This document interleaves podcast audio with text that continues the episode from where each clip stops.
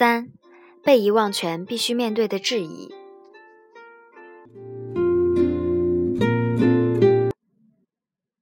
就被遗忘权而言，在司法实践中有两种态度。第一种认为，当言论从私人领域进入到公共领域，个体可以以保护隐私权为名，用被遗忘权删除自己的言论，从而保护个体的言论自由。第二种认为，言论一旦进入公共领域，就与私人领域无关，即便个体要使用被遗忘权保护自己，也与隐私权毫无关系。因此，坚持被遗忘权不利于保护言论自由。欧洲倾向于第一种态度。欧洲推出的法律规定所强调的理念是，他人发布的真实信息与本人发布图片后由他人复制其删除请求是一致的，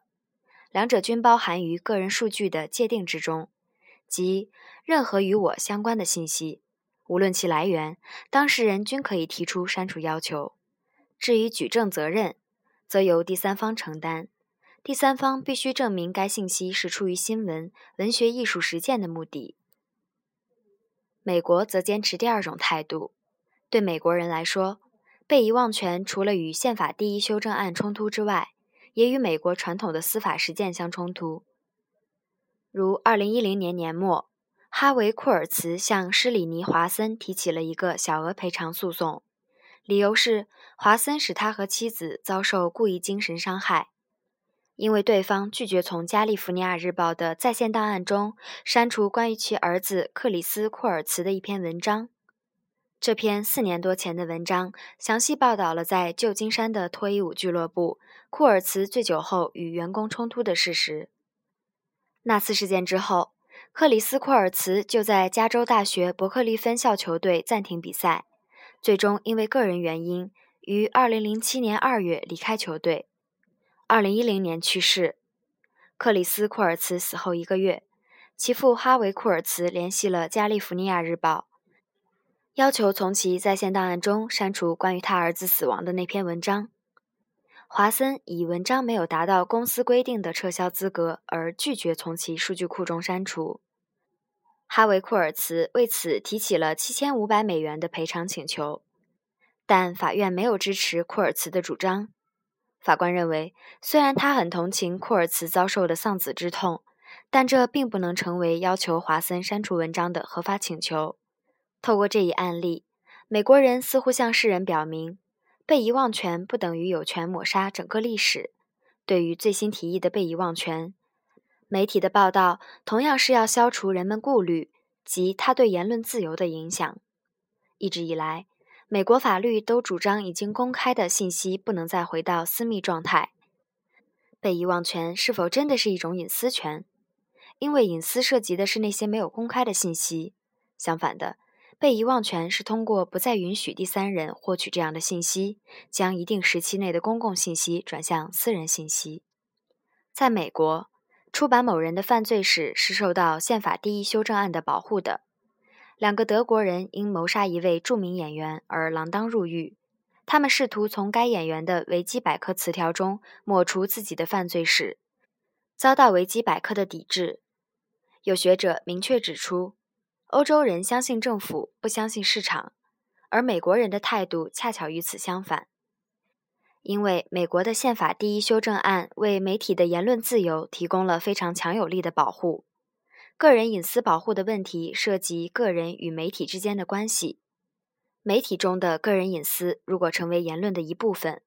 那么隐私权与宪法第一修正案就形成了内在的冲突。显然，一定程度上作为经济权利处理的隐私权，在法律效力上难以与承载着公共利益的第一修正案相抗衡。这导致了在美国隐私权的保护相对较弱，因此，通过政府行为保护公共形象的欧式传统若被移植到美国，将会遭遇第一修正案的强烈阻碍。那么，在私与公共之间应该如何平衡呢？欧盟就此提出了一系列改革方案，如信息控制者在如下情况下可以拒绝承担删除个人信息的责任：一。对个人信息的处理纯粹为了言论自由，比如新闻报道或是文学艺术的表达。二，对个人信息的处理，在保证信息主体之基本权利的同时，涉及以下与健康安全有关的情况：严格保密的情况下，个人信息为医学专家或其他人员为了研究药物、医学诊断、医疗服务的供给和管理所用；个人信息在公共健康领域符合公众利益，比如防止严重的传染性疾病及维护医疗产品、医疗器械的品质和安全等。个人信息符合其他公共利益，比如有利于建立医疗保险系统的医疗津贴，或是有利于提高医疗保险服务的质量和经济效率。三、对个人信息的处理为历史性、数据性、科学性研究所必须。四、对个人信息的处理，信息掌控者不具有发言权。欧盟等其他法律另有规定。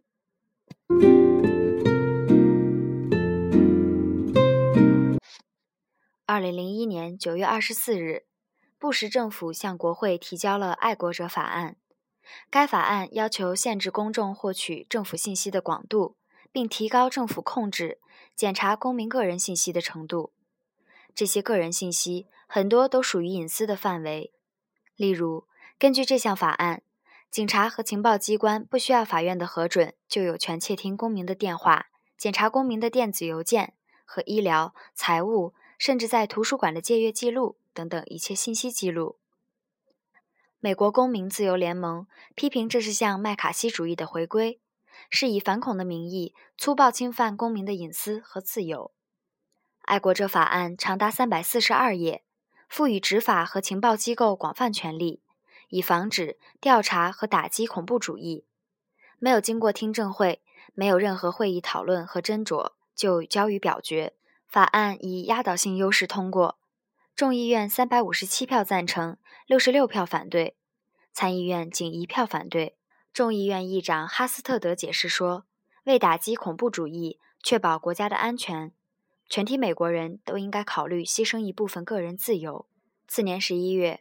国会正式通过了《二零零二国土安全法》，批准联邦政府在国土安全办公室的基础上成立一个新的内阁部门。国土安全部。不过，美国人对这样的侵犯个人隐私的法案还是心存疑虑。毕竟，美国社会对个人权利还是十分看重的。据上海新闻午报二零零七年九月二十八日报道，美国联邦法官二零零六年九月二十六日作出裁决：美国爱国者法案两项条款违宪，因为他们允许当局在没有确切理由的前提下就发布搜查令。报道称。美国俄勒冈州联邦地区法院法官安·艾肯裁决认为，《爱国者法案》有关条款允许政府机构毫无根据就对美国公民进行监视和搜查，这样的做法违背了美国宪法第四修正案的精神。媒体揭露了，自2004年开始，时任美国总统的小布什等政府核心层通过一些司法程序手段，成功绕开了有关公民隐私等的法律困境。建立了四大监控计划，临近计划就是其一。但对于斯诺登究竟是捍卫了公民的隐私权利，还是损害了美国的反恐制度，美国人的态度仍然存在较大差异。二零一三年六月十二日至十六日，由美国皮尤研究中心和今日美国联合完成的调查显示，百分之四十四的公众认为泄露此类国家安全局的监听信息损害了国家利益。百分之四十九的公众认为这是为国家利益而服务的。对斯诺登的赞同与反对，民意基本不相上下。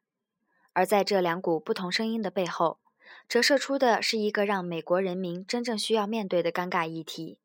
那就是在长期坚守的公民自由与日趋严重的国家安全问题之间，到底应该选择谁？哈佛大学肯尼迪政治学院的研究生马瑞欧认为。美国人一直以自由为信仰，但它的前提是不能与任何威胁生命的事情相冲突。如果是为了维护国家的自由和主权，这样的监听是可以接受的，但它必须发生在很多人的生命安全都处在危险之中的时候。不过，美国新闻记者西蒙·加芬克尔等并不认同这样的观点。他们认为，监控就是监控，不管是通过人还是通过计算机来监控。多少都要侵犯个人的隐私和自由。数据库一旦建立，就应该严格保护，否则很容易被滥用。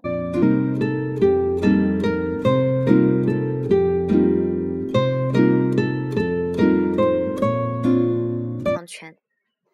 欧洲提出的被遗忘权的相关条款尚未进一步细化，这看起来是有意为之，因为维维亚尼·雷丁主张这一规定应模糊一些，以便可以适用于未来的新科技。但法律文本如果不精确，无论是模糊或者是过宽，都必然带来操作实施上的困难。比如说，对于被遗忘权所涉及的个人数据的滥用，或者个人隐私权的侵犯，法律应该要追究的是数据的收集者吗？对 Google、Facebook、阿里巴巴这样的公司，或者是像学校、医院、银行等这样的社会组织，以及诸如国家安全部门、司法机构等国家机构，他们都拥有大量的公民个人数据，一旦涉及隐私信息的泄露，他们应该承担怎样的责任？被遗忘权必须承认，大数据的威力主要来自于元数据，即有关数据在哪里、何时以及由谁创建的信息。在反恐工作中，元数据经常让我们获得关键的第一线索，可以进行更深入的调查。在商业领域，元数据让巨大的数据库可以添加索引、可检索、可连接、有用而且有价值。与很多互联网企业一样。谷歌的隐私政策强调为客户内容提供保护，但将原数据视为其可以永久保留和控制的业务记录。对此，理查德·福肯瑞斯指出，有意义的被遗忘权应当规定，企业不仅要清除电邮内容或照片，而且还要清除与这位用户相关的所有元数据。不过，另有学者指出，在大数据时代，因为数据的价值很大一部分体现在二级用途上，而收集数据时并没有这种考虑，所以告知与许可就不能再起到好的作用了。在大数据时代，我们需要设立一个不一样的隐私保护模式。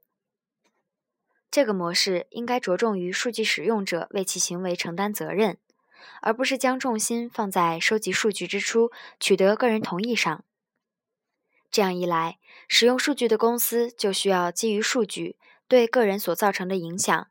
对涉及个人数据再利用的行为进行正规评测。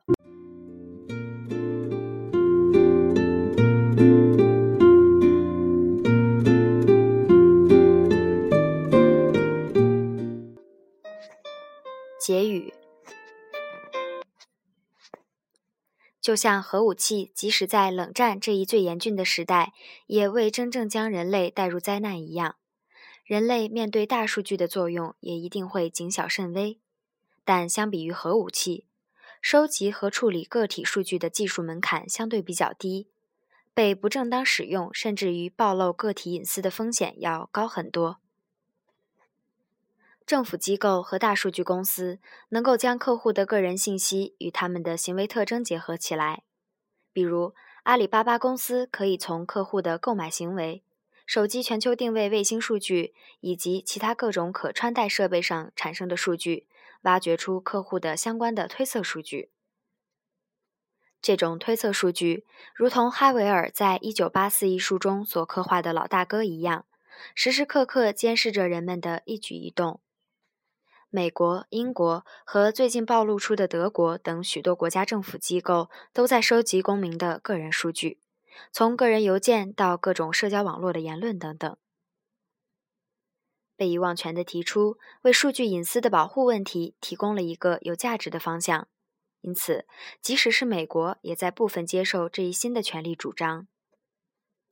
二零一二年二月二十三日，美国白宫公布了《消费者隐私权利法案》。该法案第五条规定了消费者享有让公司纠正不准确信息以及删除信息的权利。二零一二年三月二十九日，联邦贸易委员会发布了《快速变革时代消费者隐私保护：针对企业界和政策制定者的建议》。该建议书提出，授予消费者有限的数字遗忘权，即赋予消费者有要求公司删除其不再需要的消费者数据的权利。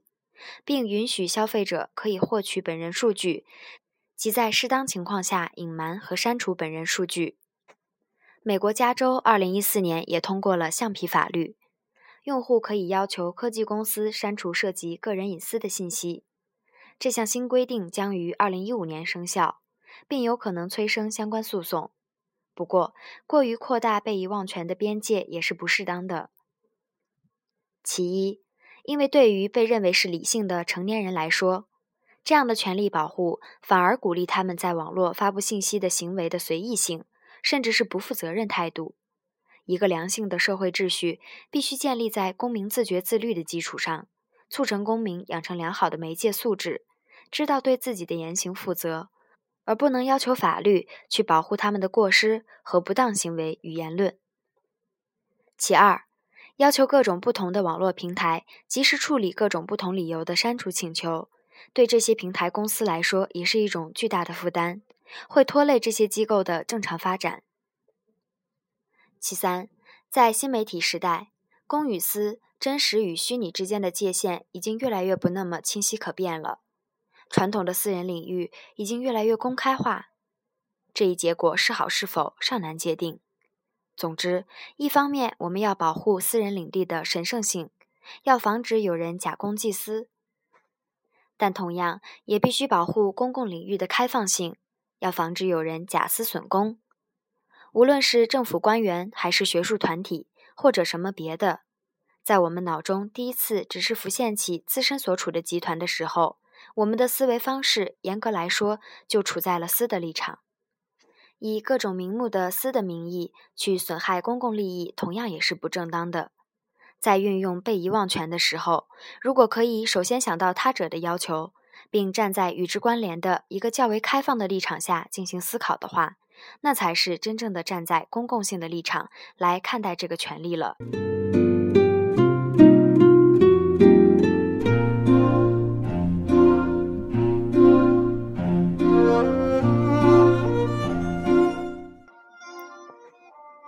以上就是这篇论文的全部内容。嗯，明天就是四月份了，马上要进入到明媚的夏天，希望大家都有一个好的心情。感谢收听，这里是新闻传播学专注与专论，我是主播大明湖畔的容嬷嬷，我们下期再见。